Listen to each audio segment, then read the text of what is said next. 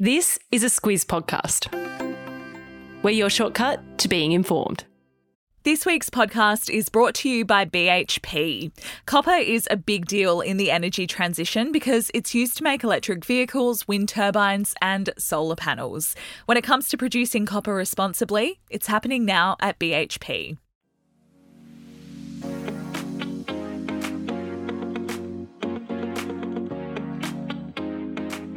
Saturday Squiz is your shortcut to being informed weekend style. I'm Kate Watson. And I'm Claire Kimball. Bit hard to get back into the swing of things, Claire, after a day off this week, but here we are, though not together. I'm in Queensland. And you're right about momentum. Momentum is definitely something that stalled a little bit as we head towards the weekend. Uh, I don't know how anyone gets anything done today, but good on you if you are, and we certainly are, Claire. We're recording this on a Friday as usual ahead of the weekend. In this episode, we have a very close call for biggest story of the week. Yeah, we sure do. We also follow up last week's chat about the Australian of the Year awards. Uh, we'll have a look at Tyran Brumfitt. She's the South Australian who was named Australian of the Year. That happened on Wednesday night. Yeah, and there's a few emerging news stories to get you across before we finish off with a very Aussie-themed Squiz Recommends. Looking forward to that one. Let's do it. Claire's short week means we only published three Squiz Today newsletters this week. From that, the most clicked link was actually a specially designed cornfield in Argentina that has Lionel Messi's face on it. I'm not sure we have much more to say about that. A little explainer, I guess. Uh, okay. It was a very clever Uh, farming engineer who did it. Basically, he coded the machines to sow the seeds in this field in very precise patterns. Uh, the seeds have grown in a very precise image of the soccer superstar's face. It's really clever. And precise, as the and case pre- may be. Precise is the word of the day, I think. Let's talk news, the biggest story of the week according to Stream, and a reminder that they measure the time that news stories are spent in lead positions on major news sites, was the Prime Minister's visit to Alice Springs, but very, very closely followed by the Australia Day debate. Let's divide this one up, Claire. You take Alice, I'll take Australia Day. Kick us off. All right, so if the situation in Alice Springs took you by surprise, you can be forgiven, I think.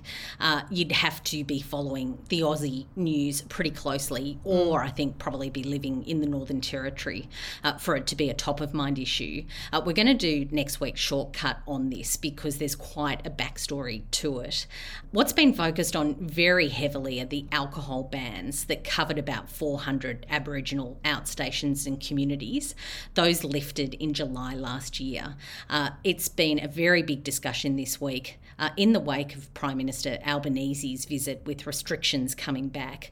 But there's some very big issues that come along with it that include everything from improving Indigenous people's lives uh, to just keeping them safe in their community. There's lots of politics involved in that, of course, as well. So it is a good shortcut to do and an important one, we reckon, don't we? Yeah, absolutely. Can't wait to get into that one. As I said, in amongst all of this, we of course had Australia Day, lots of celebrations, but lots of talk about whether the date is appropriate.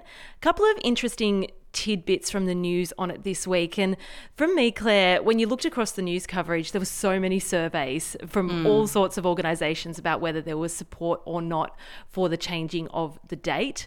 Notably, one from the I P A, which is the Institute of Public Affairs, who are a conservative think tank who do not support changing the date. That's the precursor to this. Mm. They put out their results. They do it yearly. What it showed was that support for Australia Day on the twenty-sixth of January is declining. So seventy-five percent supported the date in twenty nineteen, sixty-nine percent in twenty twenty-one, sixty-two percent in twenty twenty-three. This really was the theme across a number of surveys conducted around the date change. Yeah, and I guess, you know, there's a big question about mm. exactly what the date change might be. Uh, on the Australia Day public holiday, I watched a long interview with Marcia Langton. Uh, yeah. She's a very lauded Indigenous academic. She's done a lot of work on how The Voice would work.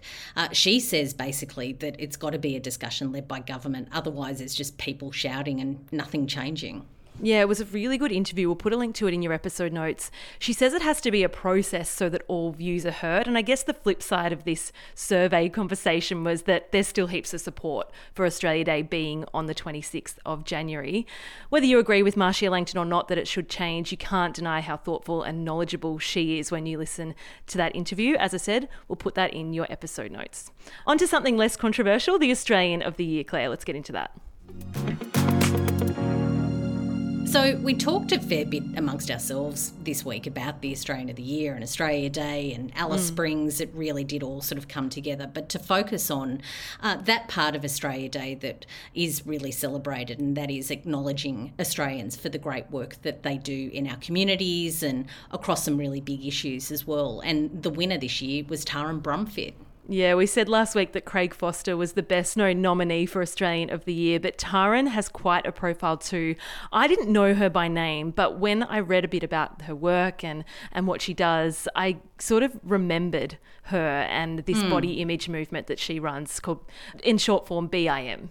Yeah, exactly. And she went viral, as she says. It was a bit of yeah. a novelty in the day. She took a photo when she was super fit after she had her kids, uh, and she was miserable, she says. And then she mm. put it next to a photo of her now, and that came from conversation with her girlfriends who were very unhappy about their current body.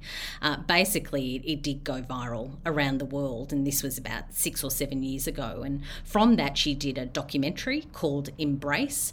Uh, it really is about this sort of of reaction that she got where people were telling her, like, how did you get so comfortable with your body? I hate mm. my body.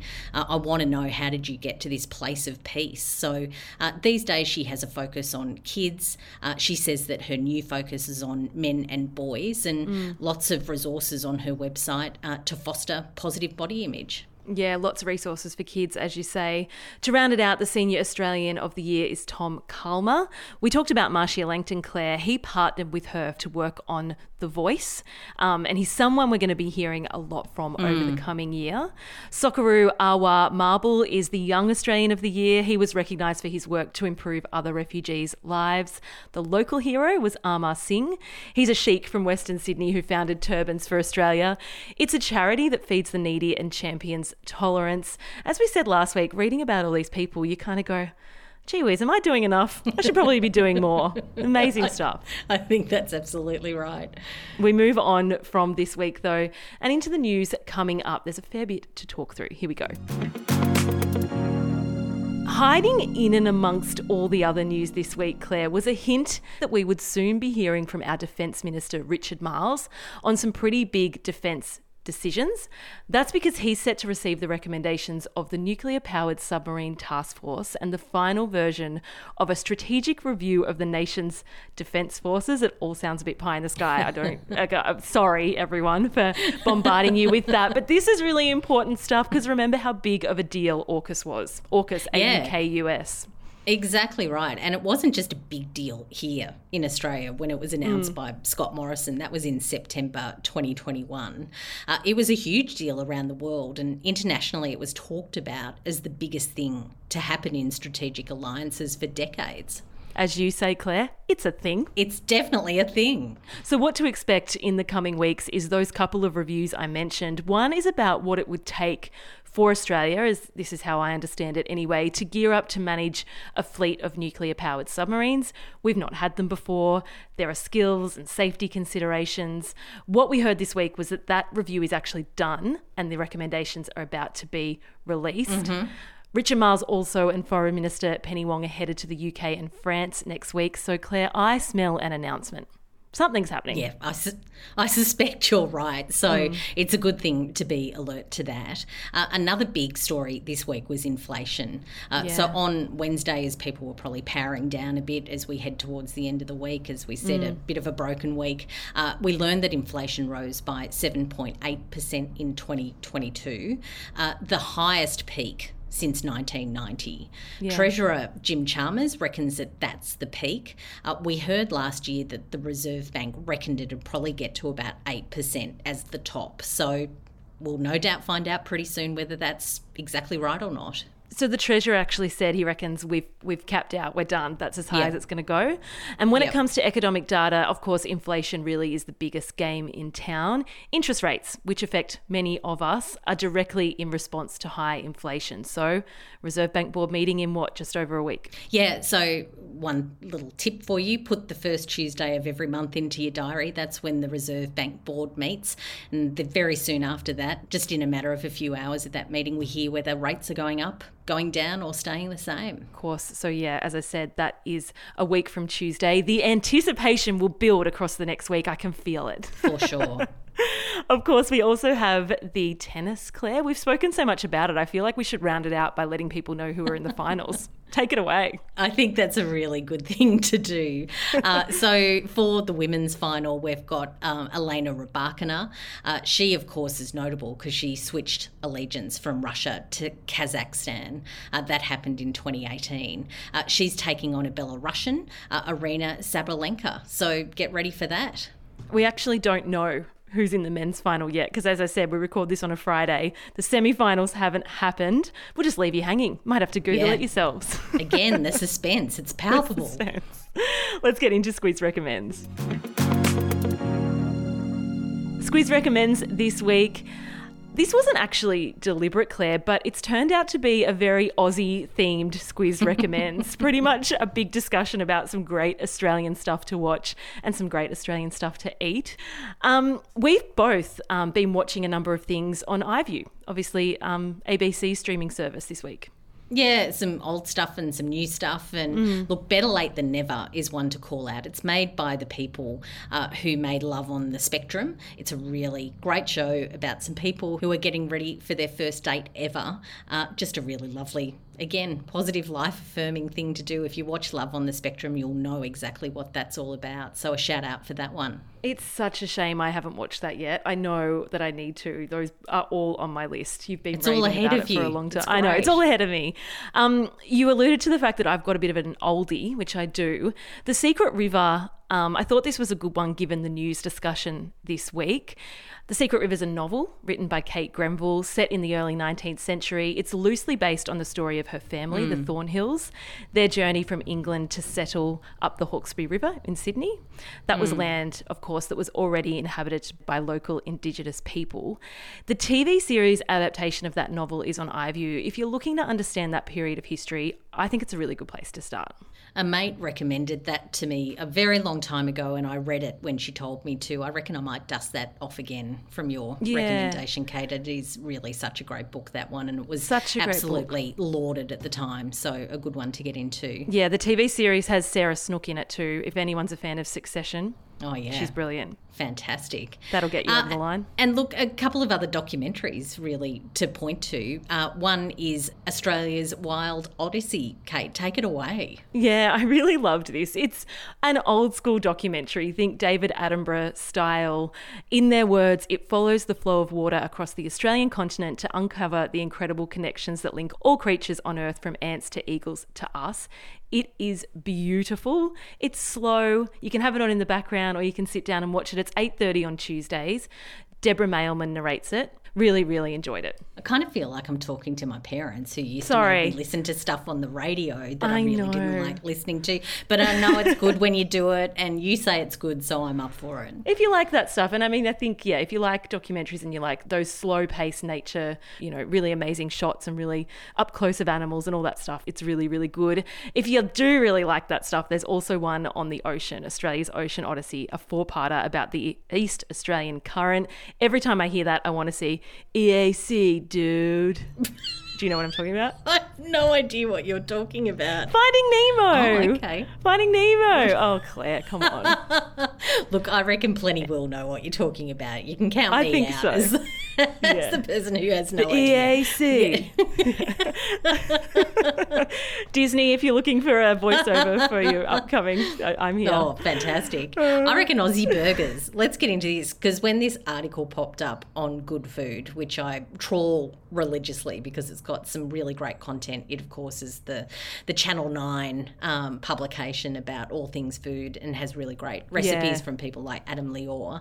Uh, they did an article about Aussie burgers and what it really takes to have a good Aussie burger and what it means. And and I do have a little story about this, Claire. I was traveling around Texas, actually, on my honeymoon, mm. and we popped into a little pub at a very, very small town, sort of population sub one thousand, and rolled in there. And we were obviously some of the only Aussies that have ever come through, I think, because the locals were quite um, interested in us. But all they wanted to say to us was, "So you have beet on your burgers." And they couldn't wrap their head around the fact that we put beetroot on our burgers. But it's so great. Oh, it's so great. And look, I actually pulled out in, you know, only because for research purposes for our podcast, uh, I made the Aussie burger last night that Adam Lior recommends. Uh, the one thing yeah. I have to say about it, though, is he recommends pineapple as well. And that, for me, is a bridge too far. I agree. I wholeheartedly agree, but I am all in on the fried egg, the crispy bacon, the beetroot. This article, it's called An Ode to the Aussie Burger. It outlines it all. And then we do have that recipe as well, um, if you want to actually make it yourself. But for us, no pineapple. No pineapple, lots of beetroot. I actually think we should just embrace the steak sanger. What happened to that? Oh, I love a steak sandwich. I'm, oh, like yeah, I could I talk think... forever about that too. Anyway, all of those links are in your episode notes. As we said, there are recommendations. Get into your burgers. On to Squiz Press. I think we're done. Claire, Squiz Kids, it's back, baby. Oh, it sure is. It's had, look, a really good rest over the Christmas period and into January, but school's back, so Squiz Kids is back. Uh, it's really your best news option when you want to talk about news with your kids. Get your kids interested in news, have some fun along the way. Uh, Bryce and Amanda are back into it. If that conversation about Australia Day is one that's come up in your households, they actually did a shortcut. They actually did a shortcut on Australia Day, tackles all the issues, gives the history, all the gender-free, really good one to have a listen to, highly recommend. And that's what Kids does so well, which is takes these big issues mm. and really puts it in a format where you can engage in a conversation around the kitchen table, in the car, wherever you're going. It's a really good one. Oh, they're going to be so happy with that plug, aren't they? We've done well. Enjoy your weekend. We'll be back in your ears with Squiz Today on Monday morning.